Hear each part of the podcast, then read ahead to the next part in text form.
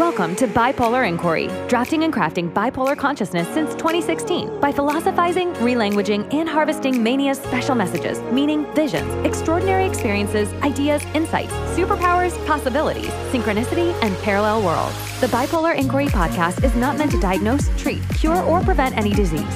Information discussed on the show is not medical advice. Now, let's get started with this episode.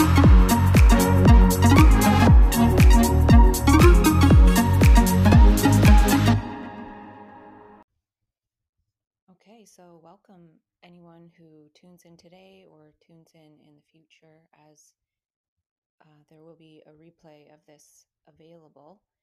This is the first room I've ever hosted, so um, not sure exactly how to use it, but I'll figure it out and learn as I go.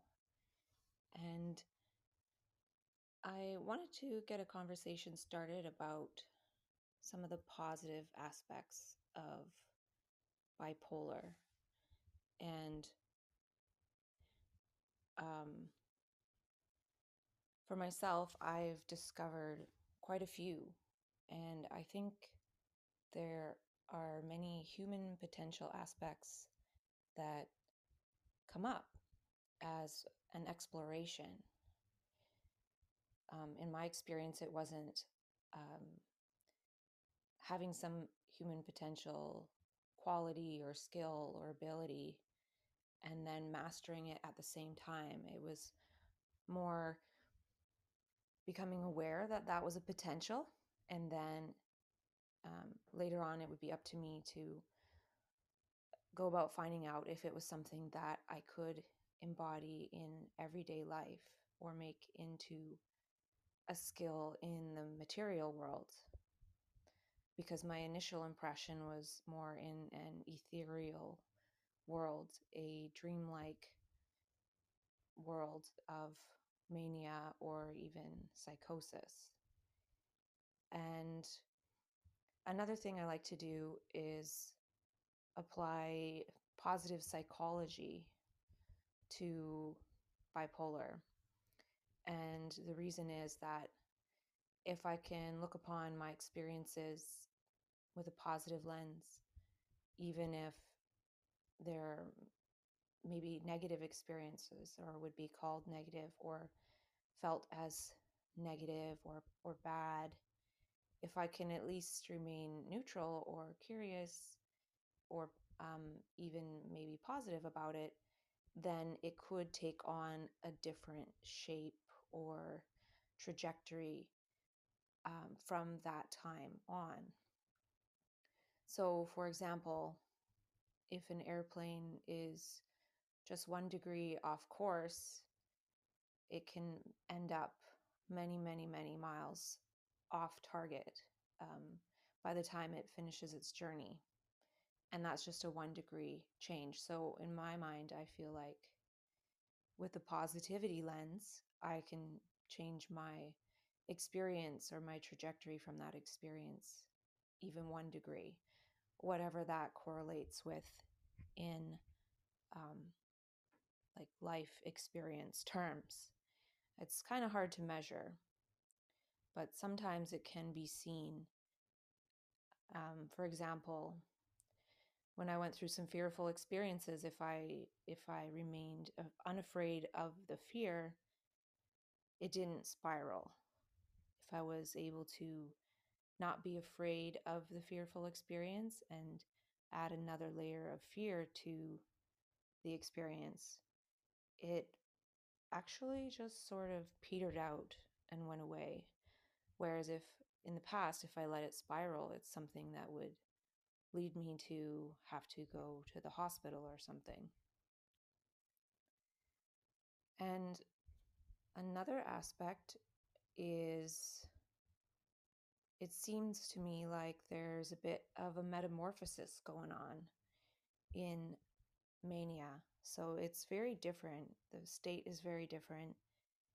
There's, um, you know, different events happen, different things are salient or um, important in the state of mania than would be in regular waking consciousness.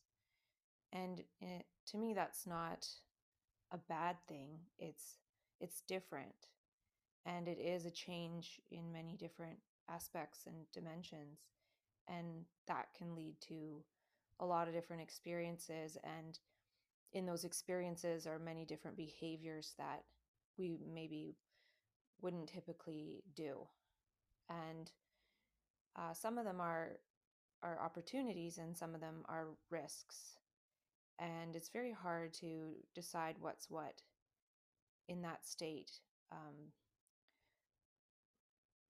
from what i've experienced it's partly because um, of the intensity.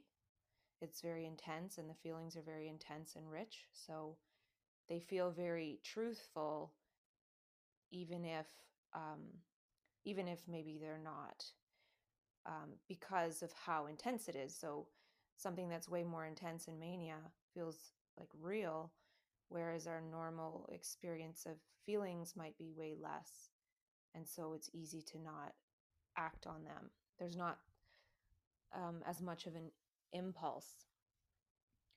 But i do feel that there is a metamorphosis like some people experience it like a switch and all of a sudden there's mania. It's not like gradual um, but everyone's experiences are different and i'm speaking from my own experience and not only that but from my learning and a lot of these things that i've um, learned have come over time and with experience and with reality testing.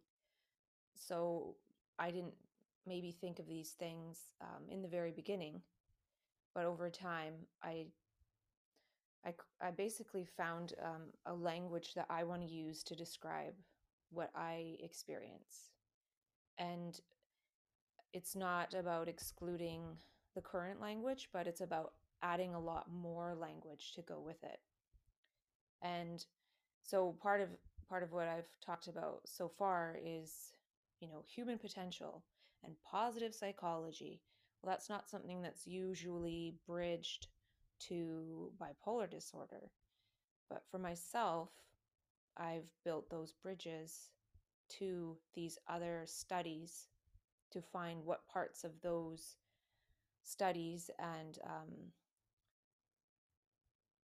uh, I don't know what they call them, like academic, semi academic. Some of it's semi academic, some of it's pseudo academic.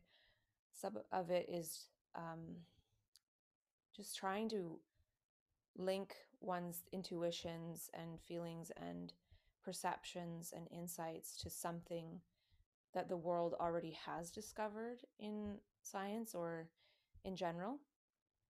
Um, because for me, I think it's very limited to only uh, mainly apply um, medical science and you know psychiatric science to the um, experiences. It's very limited. For me, um, I do take medications and I've had different hospitalizations and things over the years, but I didn't want to use that as a reason to only encapsulate my experience with an illness lens. Uh, partly because my initial experiences before I was diagnosed did not feel like it could be reduced only to a mental illness. Um, there was so much synchronicity and spirituality and um, richness. And there was, you know, scary stuff too that eventually led me to um, be hospitalized but that to me did not negate the the good stuff and the beautiful that happened and i still wanted to go back and and look at what i had um, come to in those experiences before i even was given the the label of bipolar disorder and i did do just that um, well the first time i did write out 700 pages of notes that I wrote. Like I was very impelled to write. And what I wrote was um, kind of like channeled, and I didn't really know where the information was coming from. I just felt like writing it down or saying it out loud, which was talking to myself about these things or making audios and all this. And I kind of documented it. And I'm glad that I did. And I've never gone through that initial um, set of information that came to me, but I still have it. And then, you know, in, in subsequent experiences, more came through me. And some of it would have been new, and some maybe overlapped with the previous stuff. But it's like the same kind of message wanted to always come through me. So to me, that has meaning, at least in my own subjectivity. And I'm not um, wanting to say that what I I came to or what came to my awareness was important for everyone or anything like that, but it does add something for me to um, look into in my own experience. And I think I wanted to add another point to that, but I don't exactly remember. And that's okay that's actually part of my process is not holding on too tightly to anything that I say or anything that comes into my awareness because if I over identify with it, then now the next thing has no room to come in to my awareness because it's um, kind of being clung to. So my process is to write it down. If um, I don't write everything down anymore, but um, if I happen to be able to write something down, then I'll write I'll write it down. So it's on a piece of paper and I don't have to think about it in my in my brain. Um, so the metamorphosis, um, the change in behavior, and for me, it's about learning iteratively with each um, mania or psychosis or whatever that would happen.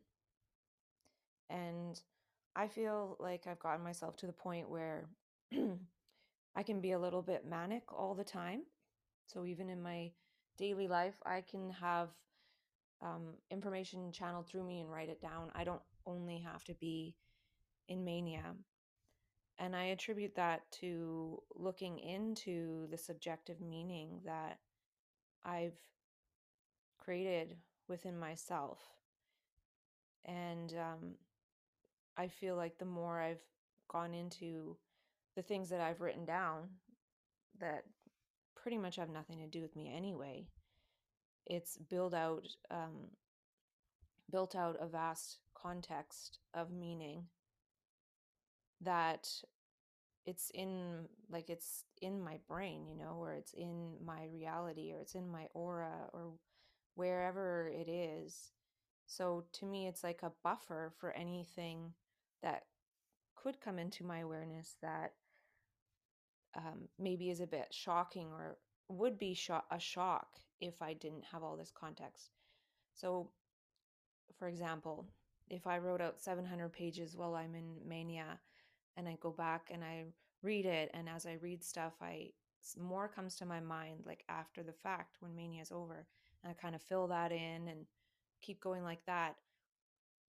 I've built my understanding um, in regular consciousness alongside what I was writing down when I was in a non ordinary state that um, sort of came from an unknown source. It didn't come from being stored in my brain cells already.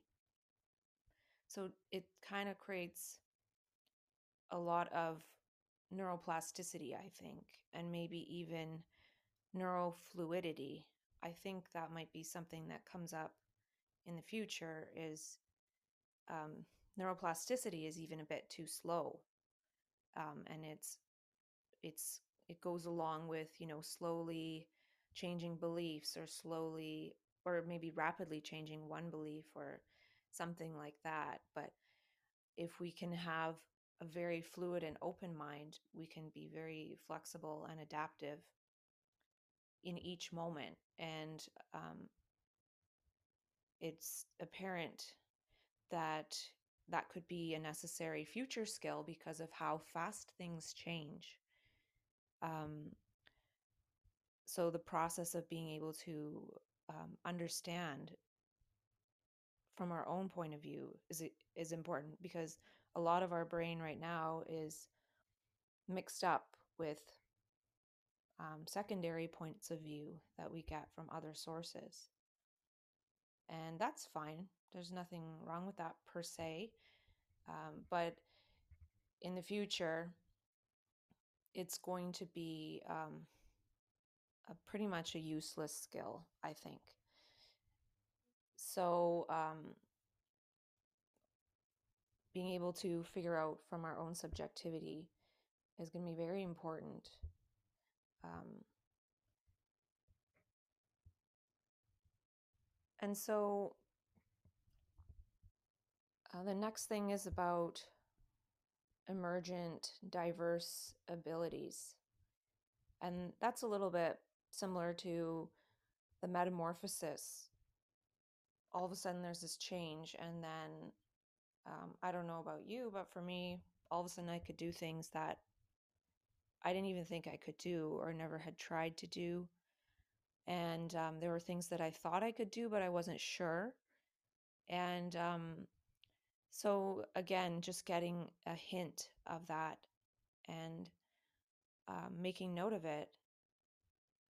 And they could be things that we can develop if we choose to in um, mainstream time and mainstream material reality. Maybe we can't develop all of them, but in my experience, altered states are states of becoming aware of possibilities. And we can act on those possibilities in the altered state.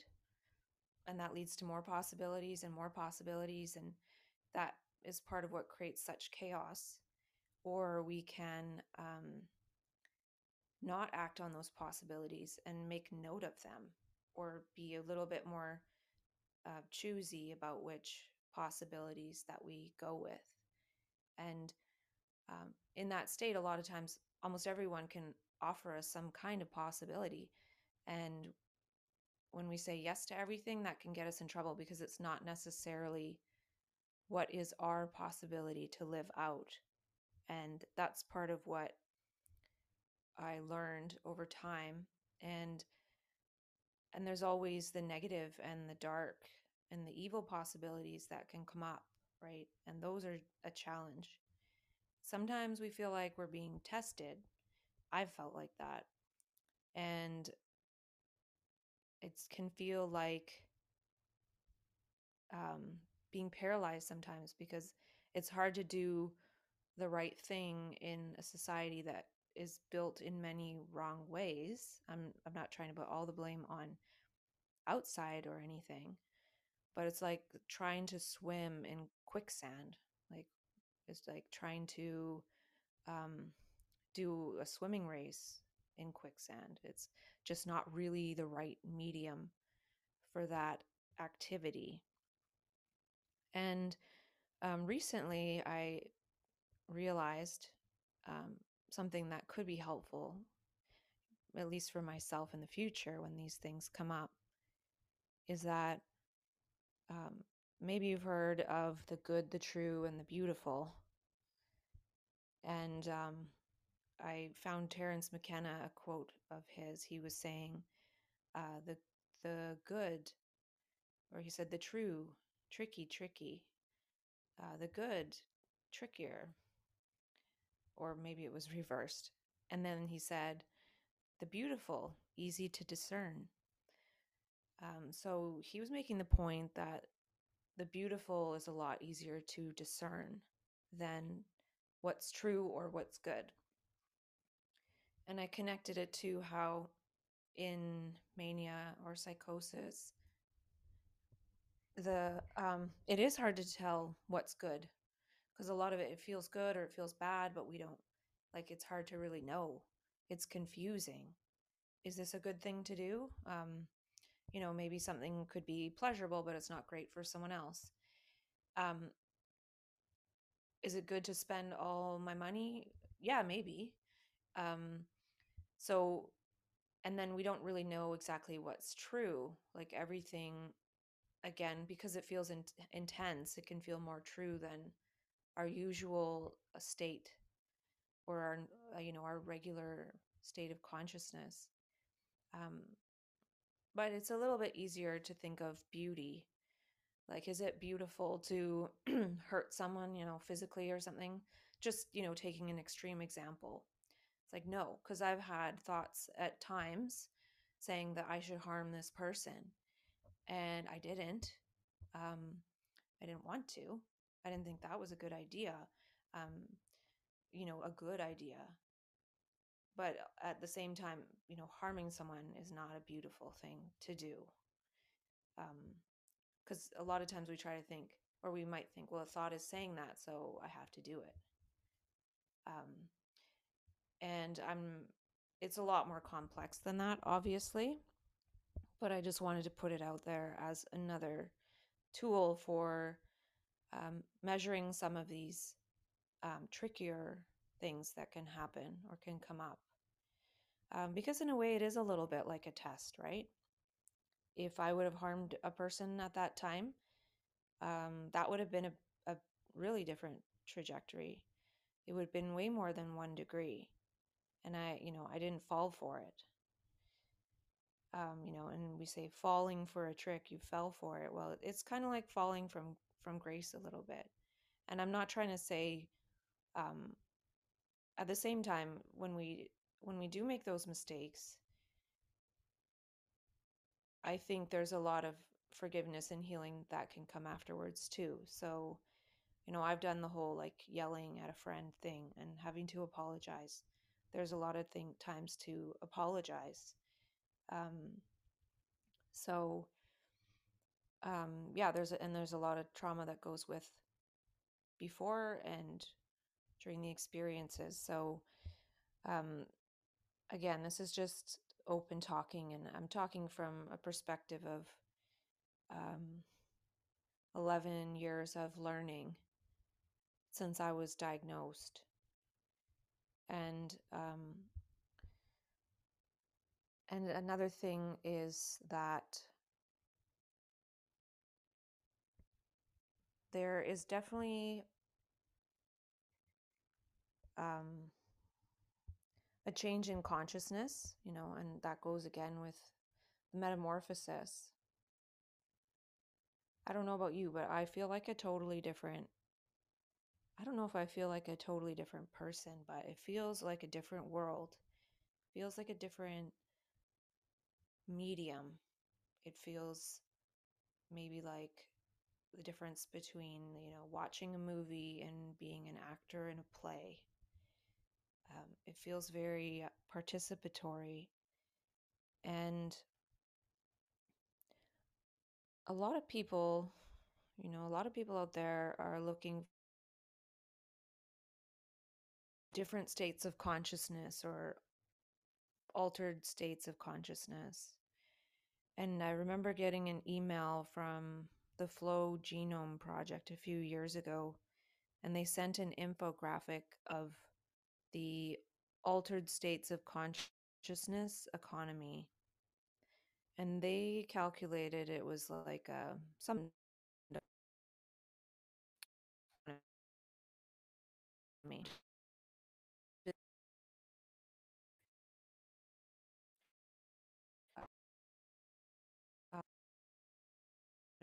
Else pretty much anything like taking vitamins maybe or certain supplements or illicit drugs or so many different things and people are trying to alter their state of consciousness. And in mania or when one shifts into mania when i shift into mania all of a sudden my consciousness is altered but i didn't necessarily do anything economically to make that happen. So it's an altered state that's not part of the economy. I think people who have bipolar they can do something to go into mania, but it doesn't have to be anything. There's no there's no real cause. It's not like one takes a um, mushroom or something and you know then all of a sudden there's in this altered altered state and it's going to come to an end in a couple hours or whatever it's not that simple. And so we don't really know what the cause is per se. um, there has been causes put out there for sure, and there are causes that are advertised to us and other people.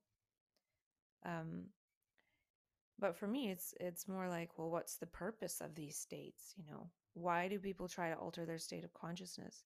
So, if there's a purpose in that, I think there's a purpose in the non-volitional altered states of consciousness as well. Um, but there's not going to be a purpose if we don't um, take it that way and see it that way. And the great thing about the purpose is we can still address the cause as it is said to be and and get that type of help to be able to try to function in the mainstream way even though it's very hard to fully go back to that after a non-volitional altered state. But a lot of it can be um, redeemed or recuperated. For me, it's been important to also look into the purpose of why it's changing, why my consciousness is changing, and what it's trying to um, communicate, or what it's trying to tell me, or what it's trying to get me to change. Um, you know, so if I have an experience where, you know, a thought tells me to harm someone and I don't, because I know that that's not a good idea, um, you know, I I actually made sure that I wouldn't do anything and I just and there was a feeling that something might happen to me if I don't. There was no voice, but it was like and I was like, "Well, I don't care. Go ahead and do something to me. I'm not going to do anything." So, um I don't know what I was really going to say with that, but um again, the change in consciousness, it's like learning something, right? And that's not really a real life situation where it's kind of a weird situation where there's this feeling of harm harm could happen and then not acting on it but it within that dimension of mania and psychosis and within that realm I made it so that wasn't going to happen. That wasn't going to be part of what could happen. So, um, I think there's a lot of lessons that can happen, and that's um, part of the learning, right? It is a little bit like a test, I do believe. And like I was saying before, even if the even if one doesn't pass the test, then it's okay. Like there'll be, we don't need to give up. There's always going to be another chance, an iteration, um, as long as we make sure that we keep our body together. We like, we can really, we can really do a lot. And um, so, a lot of what I did for figuring some of this out is what I'm doing right now is really talking with myself.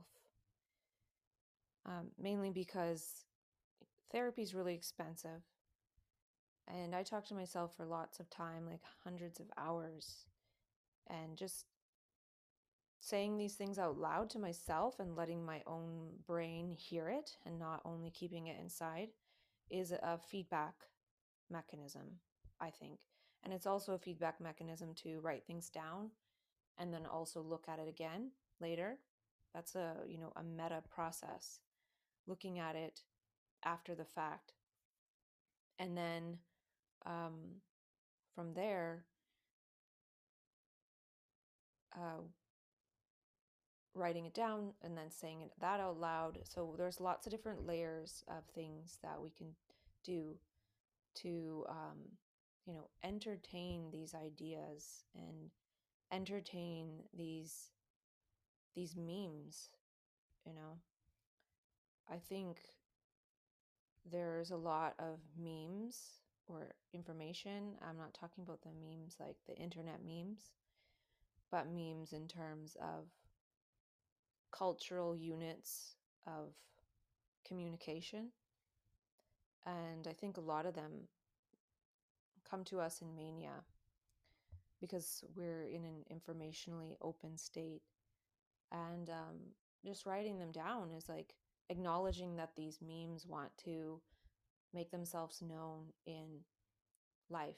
And the memes that are part of the network thought of the collective human consciousness are the ones that have gotten in, you know? And then there's ones that are, you know, kept out of our awareness. And when we get a big download of these, there could be some of them that we do need in our culture.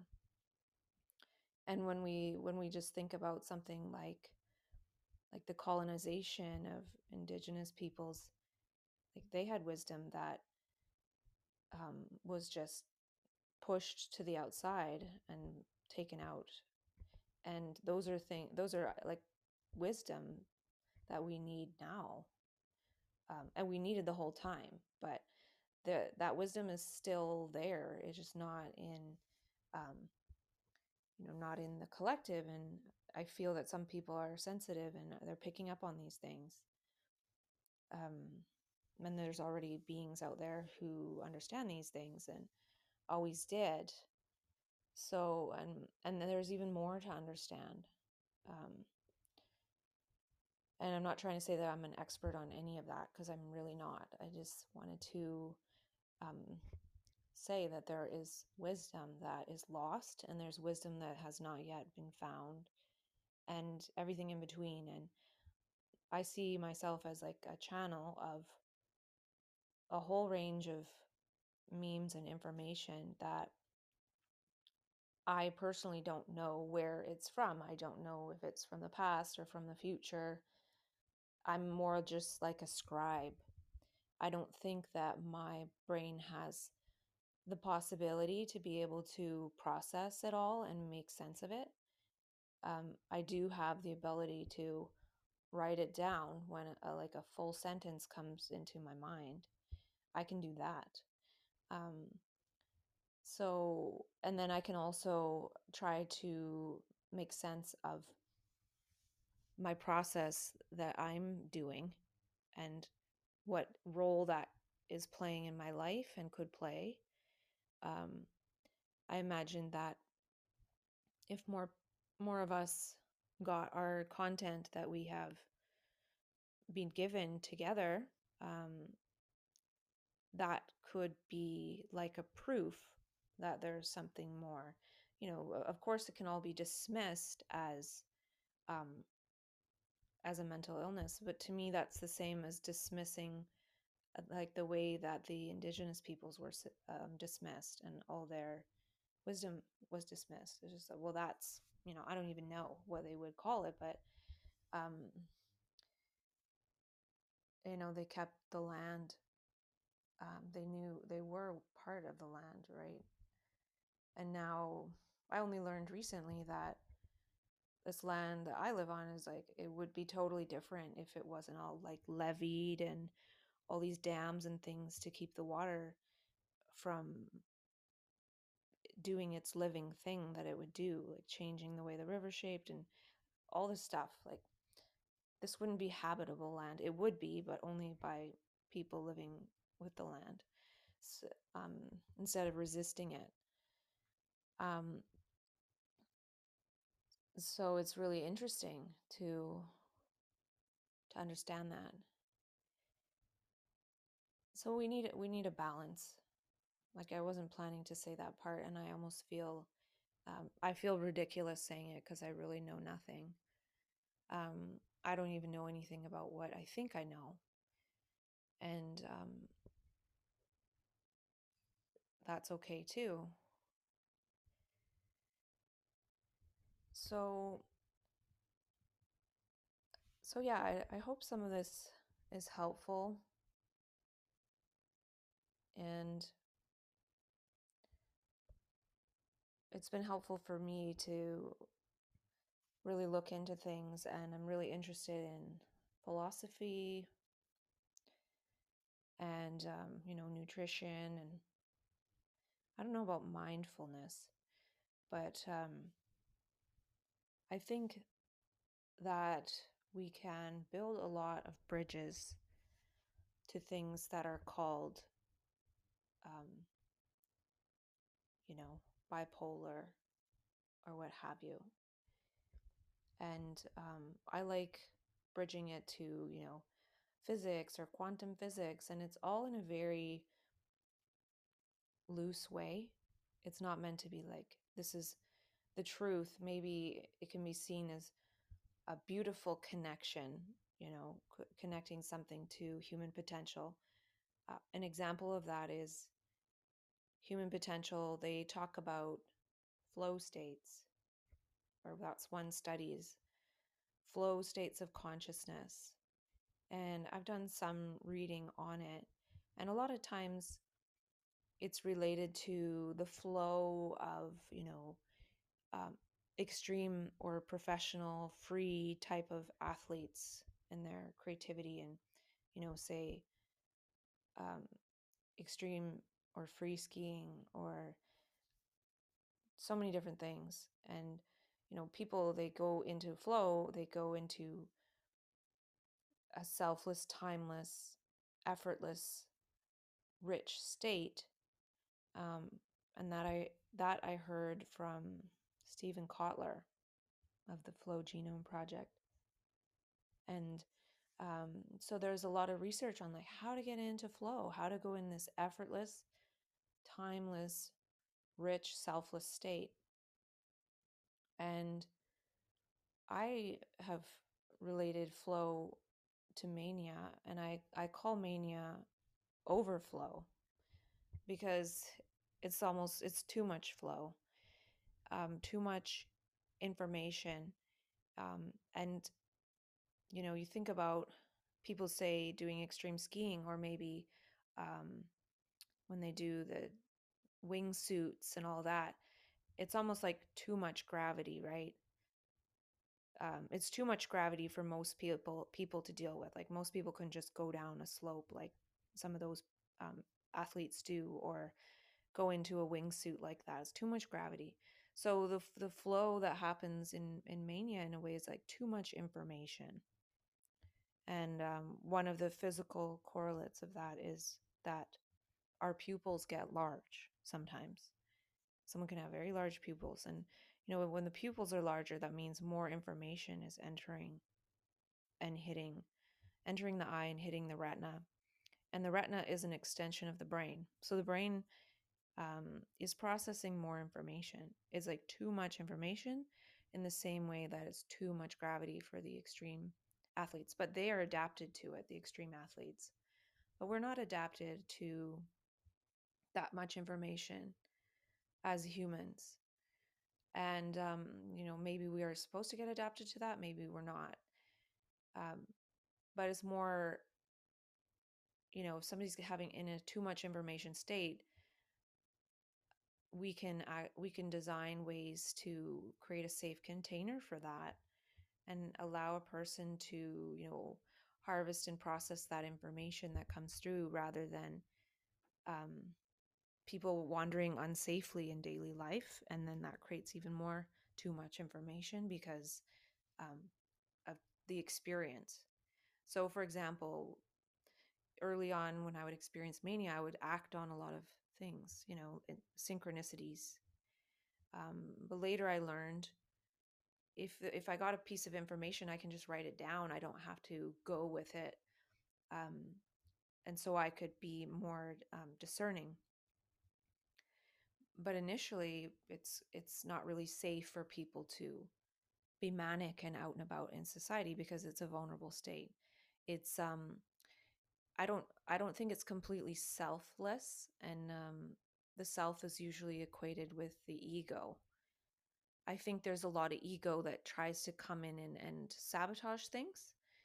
Um, but I do think it's a selfless state in the way that when there's too much information coming into the system, it's the same as too much gravity. There's no there's no room for thinking about the normal things that we would machinate in our minds, like that we would chew on in circles, in circle um, circular loops. So um, that in that way it's selfless because the self can't really help in that situation to process all that inf- new information. It's more of a hindrance because if it takes something takes some new piece of information or um, big piece of information coming in and thinks that it has something to do with the self it'll make a, more of a mess of it. So imagine if somebody starts thinking about what they're going to have for dinner when they're skiing down a slope. Like there's no that could be um, death you know? That that ex- that extreme sport and that situation and that gravity you know makes a person lose the sense of their self or the sense of time in terms of what am i going to do later they're very much in the moment and um, it's a rich experience um, self and it's you know it takes effort but it they also have to have a certain effortlessness in that they are physically capable of doing that um, sport. So, um, with overflow and mania, we're not physically capable and physically adapted to moving in uh, mainstream physical reality with that amount of information coming into our mind, um, you know, into our awareness um, for that long. And so it does come to an end. It does, it can end in a psychosis or, you know, depression or um, during mania, getting um, taken into the hospital or something because of bizarre behavior. Um, and the bizarre behavior, from from my point of view, is because of different information. Different things are salient, and when we're encountering information um, you know, an energy or experiences that we don't usually have in our awareness, then um, we act differently. So I think this is all part of the learning. Um, I feel that one can be manic and and still kind of go about life, but it takes um, practice and understanding.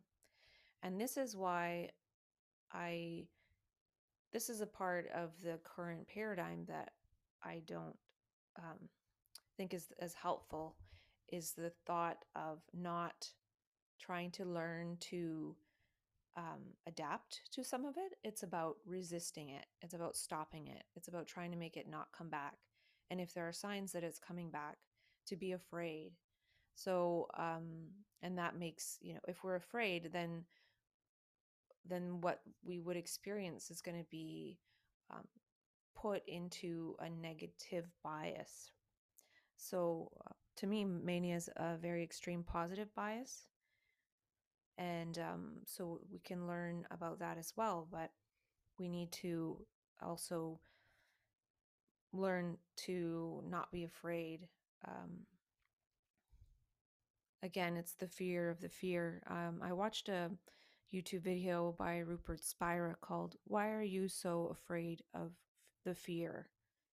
And one time I was in a crisis and I found it really helpful because I listened and there was this, you know, terrible fear and this terrible like pain in my body and everything.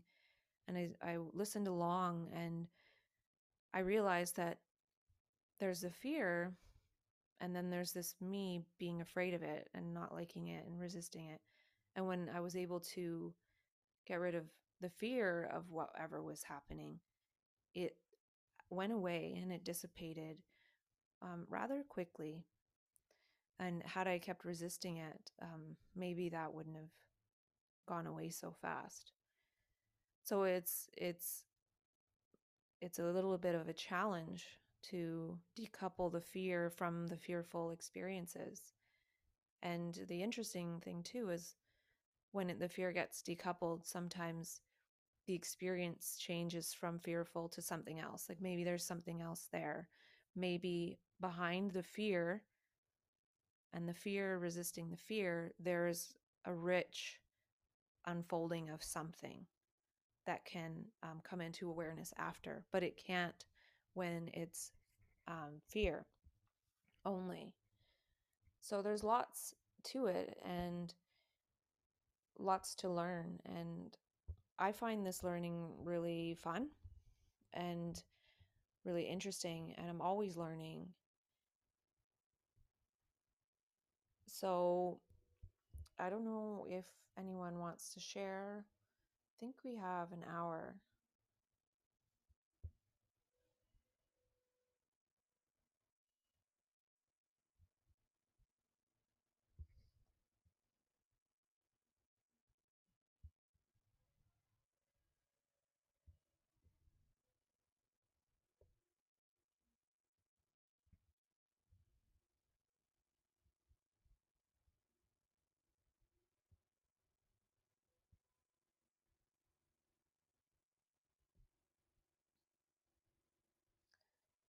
There's a little bit something noisy outside the window.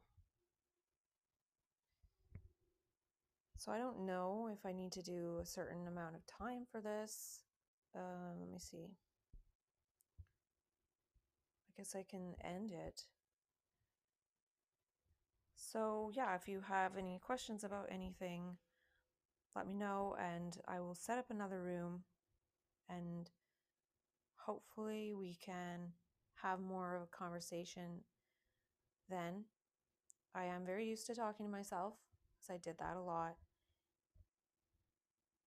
And I'd love to talk to you as well.